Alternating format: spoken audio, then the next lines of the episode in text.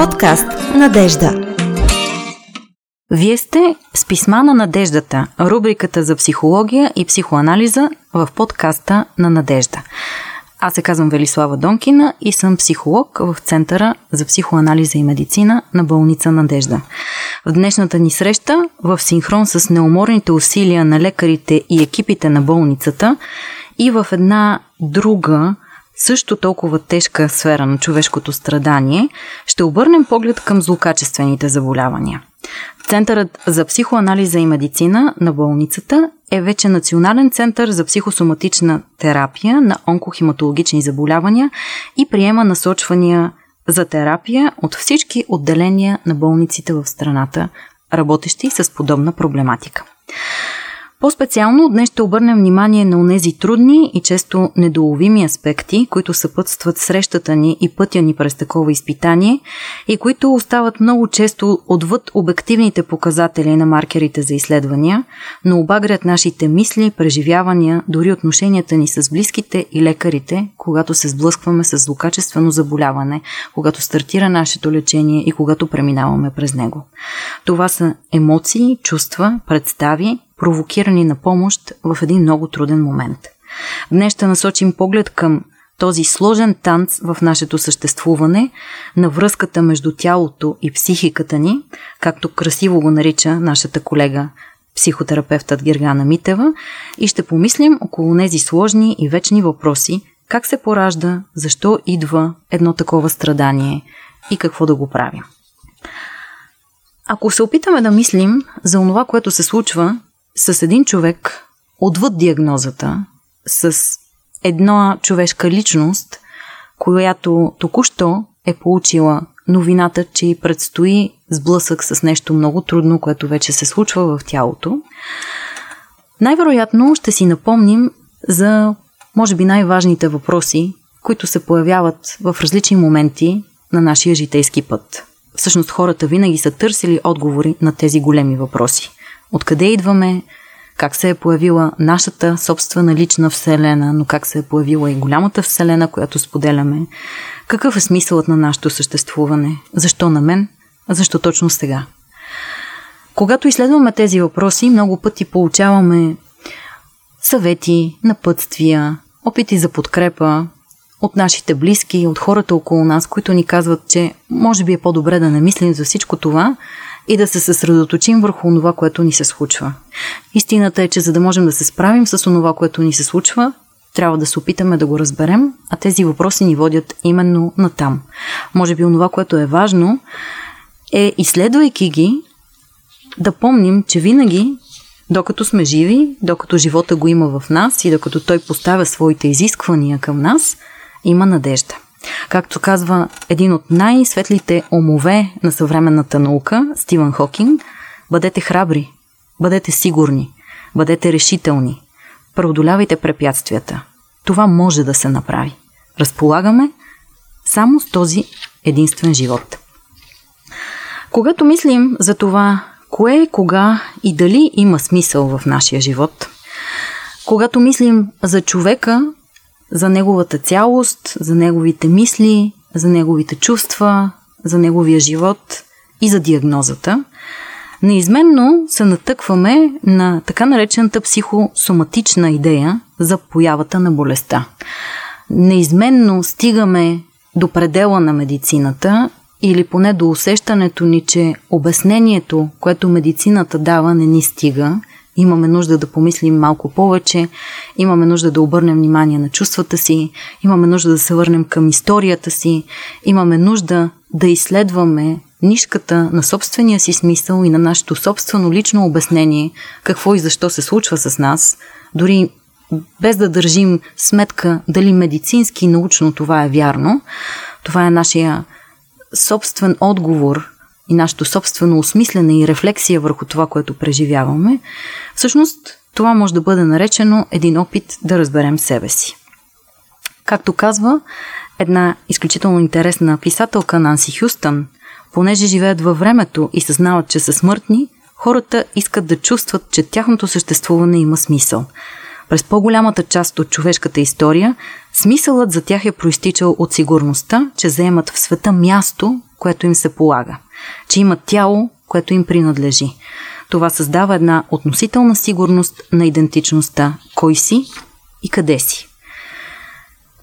Един от, може би, най-силните фактори, които злокачествените заболявания носят в аспекта на нашето емоционално функциониране, е, че едно злокачествено заболяване всъщност има едно много високо качество на своята природа. Злокачествените заболявания са висококачествени, в смисъла на това, че те имат изключително силен отзвук върху нас. Че когато се сблъскваме с тях, те сякаш атакуват целия ни свят, самата същност на нашето същество, не само нашето тяло, въпреки много голямата сложност на техния биологичен механизъм и многото въпроси, които медицината все още разисква, свързани с появата на злокачествените процеси, свързани с това какво точно провокира дори една генетична предразположеност, наследственост да се прояви. Как става така, че тялото сякаш изведнъж започва само да саботира себе си? Как става така, че злокачествените клетки изграждат едно съществуване, което е независимо от основното съществуване на тялото. Имат свое кръвозахранване, имат свои алгоритми, изобщо не се интересуват от а, живота на, на приемника си.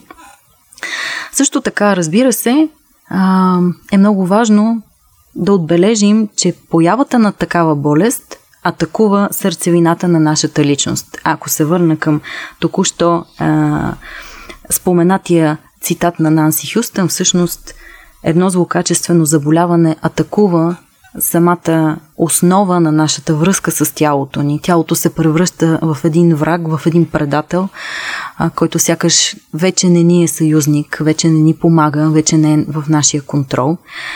И всъщност това поставя наистина много интересните въпроси за връзката между генетичния отпечатък и индивидуалността, за тази всъщност много драматична руптура, която болестта причинява в интегритета на личността, затова много рязко разцепване в ядрото на това, което сме.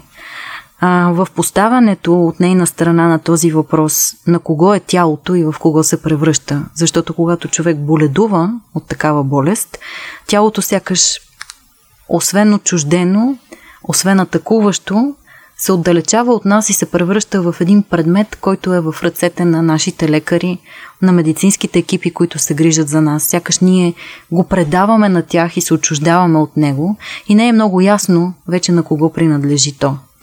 Тук може би много често пропускаме да обърнем внимание и на нещо много съществено и това е улисани в страха си в необходимостта да се бърза, в ужаса какво ли ще покаже всяко следващо изследване, сякаш загубваме идеята за този личен смисъл, който тази болест има върху нас, за, за нас. А, за това какво означава тя за нас и за важността на този отговор, защото само когато осмислим нещо, само когато му придадем някакво значение, ние можем в емоционалния си живот, в мислите си, в преживяванията си да го интегрираме, да можем да мислим за него, да можем да го преработим и оттам естествено да можем да го преодолеем. Цялата тази много мощна дезинтеграция, която се случва в нашия собствен свят, когато в него влезе едно такова заболяване, е толкова мощна, че сякаш ние много дълго време сме безпомощни да се справим с нея и всички усилия на хората отстрани, на семейството ни, на близките, на медицинските екипи изглеждат а, безполезни, защото те не могат да се справят с този вътрешен хаос.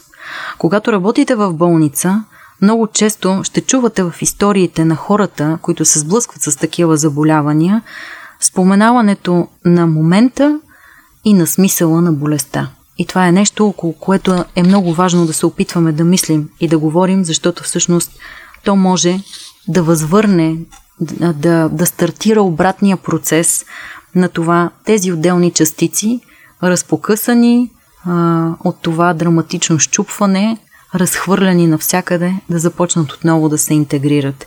И тази естествена криза, този естествен разпад, който срещата с злокачественото заболяване предизвиква в нашия психичен и емоционален живот, да започне отново да се подрежда по пътя на интегрирането, на приобщаването, на събирането в едно цяло. Много често хората имат преживяването, че моментът на започването на една болест ги вади от живота. Сякаш болестта, срещите в болницата, трудностите през които преминаваме, докато се борим, са нещо, което е вън от живота. Ние чакаме то да свърши, за да продължим да живеем нормално. Истината всъщност е, че и процесите на оздравяване, и процесите на боледуване, и процесите на терапия, и болницата, и всички неща, които стават в нея, са част от живота. Те са един, може би, по-труден, може би по-различен, но момент, в който ние сме живи и преживяваме и всички тези срещи на смисли, на общуване, на преживявания, дори когато те са болезнени, драматични, трудни или свързани с много човешки изконни страхове, са част от нашия живот. И колкото по-успешно успяваме да ги интегрираме, толкова повече ам, преживяването ни ще бъде по-естествено за тях. Оттам, може би, и, и доста по-възможно за понасяне. Въпросите кога се появява една болест? Защо се случва една болест? Как бихме могли да си обясним нейното съществуване? Какви смислови оценки придаваме на нейната поява, е винаги много индивидуален. Има хора, които свързват появата на болестта с загуба, която не могат да преодолеят и която сякаш ги наранява толкова силно, че те никога не могат да възвърнат предишното си нормално съществуване. Други разказват, че по някакъв начин ни асоциират с вина и виждат в нея опит тази вина да бъде преодоляна, може би това е наказание. Много често това е само наказание за нещо, което ние не можем да си простим. Има моменти, в които едно злокачествено, тежко, продължително, ограничаващо заболяване и боледуване може да стане повод да, да намираме в него извинения за неща, с които така или иначе не можем да се справим. Това е всъщност много трудно, защото от една страна това извинение ни ограбва от възможността да можем да променим живота си, да можем да се научим да преминаваме през тези толкова не, изглеждащи ни непреодолими а, изпитания на живота. От друга страна, всъщност, това извинение ние много пъти използваме като оправдание, за да не се срещаме с неща, които са ни трудни, с неща, които изискват усилия, с неща, които биха ни провокирали да направим нещо по различен начин, да направим нещо повече, да направим нещо друго. А това е единствения шанс да се развиваме и да живеем по-добре от преди. А, разбира се обаче, когато някой се изправи срещу нас и каже ами аз не мога, защото съм болен, нашия човешки разум инстинктивно си казва да, естествено, че това е така. И коства много голямо лично усилие да се опитаме да не си позволяваме това извинение, за да можем да бъдем по-добре, за да можем да минаваме отвъд тези трудности, защото много пъти се оказва, че в а, хода на лечението ни или в хода на нашите мисли около него, може би тези непосрещнати трудности могат да се окажат част от случването на болестта. Пътят за борба с едно злокачествено заболяване би трябвало да включва, освен всичко друго, и една доживотна идея за възстановяване. Една доживотна идея за запомнянето на това, което се е случило и за опита ни да си даваме добра грижа, която да бъде превенция на страданието, на лошото отношение към себе си и на подобни трудни предизвикателства в живота ни. Какво се случва с един пациент, когато той е получил такава диагноза и когато напусне кабинета на своя лекар. Хората в такъв момент са изключително чувствителни и имат изключително голяма нужда от заедността, от усещането, че има някой с тях, който няма да ги остави и с когото заедно ще преминават през нещо, което касае тях самите. Ние всички разбираме, че а, за лекаря и за пациента болестта няма едно и също значение. Много пъти хората се ожесточават срещу лекарите си, защото имат усещането, че това не е важно по същия начин за тях както е важно за самия пациент. Тази разлика, разбира се, съществува, но това различие още не означава, че хората не се интересуват. Много пъти практиката в болниците, за съжаление, не остава достатъчно време, за да може един лекар да остане достатъчно дълго със своя пациент, когато той е получил трудна новина или когато трябва да изяснят всички аспекти на едно предстоящо лечение. Много пъти хората се усещат абсолютно изгубени и абсолютно сами, когато си тръгнат от болницата и сякаш сами затворили зад себе си вратата на отделението, те остават лице в лице с истинската борба с онова, което се случва. Някъде там между истината и надеждата, в едно много особено емоционално пространство, сякаш си никъде и в същото време си толкова сам.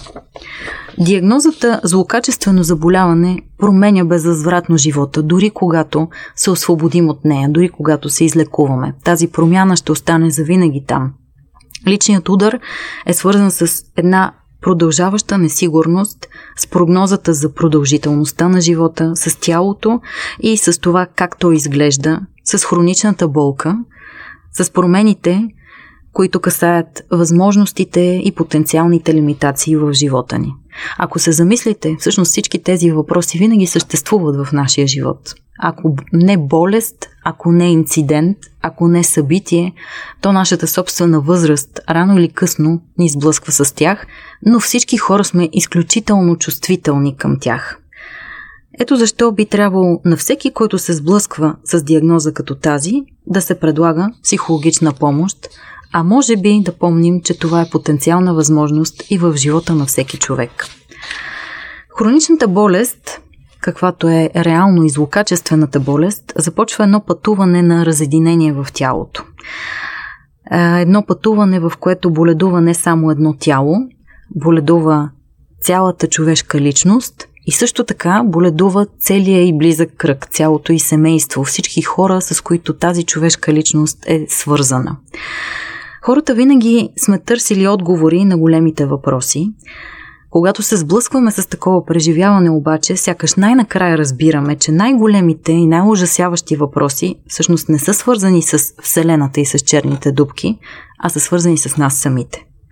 Нашият опит ни кара да мислим, че всичко случващо се би трябвало да е причинено от нещо, че има причинно-следствена връзка между нещата и че едно нещо, което се случва сега, е причинено от друго, което се е случило по-рано във времето. И за това, на границата на това много сложно преживяване, онова, което може да ни помогне, е едно пътуване в нашия вътрешен свят, в спомените, в нашата собствена история, в търсенето на онова нещо, което се е случило по-рано във времето, за да можем да разберем какво става с нас сега, а за да можем да понесем това много пъти проточващо се във времето състояние да не можеш да продължиш да живееш, защото си болен и разбира се да не можеш да умреш, докато все още си жив. Това е момент на загуба на една толкова трудно постигната независимост и свобода, за която ние се борим през цялото си порастване и срещаме в нашата зрялост и която предусещаме с напредването на годините, че ще започнем, ако не да губим, то поне да усещаме, да виждаме, да преживяваме нейното ограничение във времето. И всъщност, онова, което е, може би, най-ценното в това пътуване в нашите преживявания, мисли и чувства, ако дръзнем да им отдадем значение, да им отворим пространство и да започнем да мислим за тях, е факта, че ако приемем болестта като нещо, което е част от нас и от нашия живот, а не като враг, не като нещо извън времето и пространството на съществуването ни, не като нещо, което е по характер абсолютно различно от нашия живот, това ни дава възможност да се справим по-добре с нея, да я познаваме по-добре, да разберем какво ни причинява или може би как сме съдействали ние, ако сме съдействали по някакъв начин, за да се появи тя. Понеже в житейския ни път а, през живота на Земята, всъщност тази плът, превърната в образ нашето тяло, замества всъщност нашия дом, Нашето тяло е нашия дом, докато ние живеем. И това поставя наистина а, на масата за обсъждане, за мислене и за чувстване всички тези въпроси.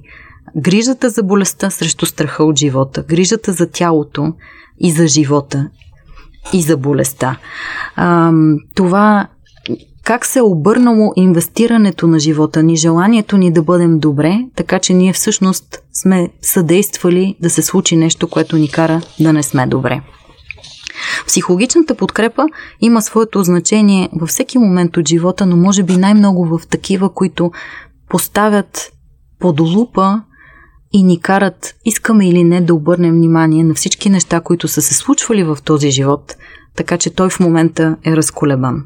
Естественият порив у всеки да се налага друг специалист или друго звено да свърши тази много трудна работа и да прехвърли нататък или във всеки пациент да оставим нещата за по-нататък, показва колко ни е трудно на всички нас хората с тези много сложни и много трудни въпроси. Но може би може да ни накара да започнем да мислим защо пък всъщност ни е толкова трудно, какво толкова ужасяващо виждаме в това. И там в този момент на мислене около тези въпроси започва пренареждането. Обикновенно трудността да оздравеем е свързана с тази трудност да се разделим с нещата, които сме свикнали да правим по определен начин, защото се чувстваме комфортно в тях, защото макар да не ни карат да бъдем щастливи, ни се струват безопасни, с трудността да променим живота си, с трудността да се завърнем към живота си, но не задължително този живот преди болестта, а може би онзи живот вътре в нас, който е спрял много по-отдавна, в смисъла на това, че сме загубили желанието, вниманието, грижата към усещането какво ни прави щастливи, какво ни кара да се наслаждаваме и да асоциираме удоволствието от живота си с всъщност неговия смисъл. Мисля, че много често ние хората, когато си мислим или когато говорим или когато ни питат или когато ни се налага да обсъждаме това какъв е нашия собствен смисъл за това да сме живи, много често асоциираме отговора с а, мисли около задълженията, около това какви смятаме, че трябва да бъдем, около това какви смятаме, че другите биха се радвали да ни срещнат, какви очакват ние да бъдем. И всъщност много рядко успяваме да си дадем сметка, че може би истинският смисъл на живота не е свързан с тези допускания, фантазии и странни стремежи за реализиране, а е свързан с това да се наслаждаваме на живота си, да бъдем щастливи от живота си, да си позволим позволим да изпитваме удоволствие от него. И в този ред на мисли, в края на нашата днешна среща, ми се иска да ви представя още един цитат от Стивън Хокинг, защото това е един човек, който с целия си житейски път може би много искрено ни показва как може да не отричаш една болест и въпреки това да ни позволиш тя да ограничава твоя ум и твоето сърце и твоите стремежи. Той казва, не вярвам в границите нито на онова, което можем да направим в личния си живот, нито на възможностите на живота и разума в нашата Вселена. Затова не забравяйте да гледате към звездите, а не само в краката си. Опитвайте се да разберете какво виждате и се питайте какво кара Вселената да съществува. Бъдете любопитни и колкото и труден да ви изглежда животът, винаги има нещо, което можете да направите и в което да успеете. Дайте свобода на въображението си. Творете бъдещето. Вие бяхте с подкаста на Надежда Писма на надеждата, рубриката за психоанализа и медицина. thank you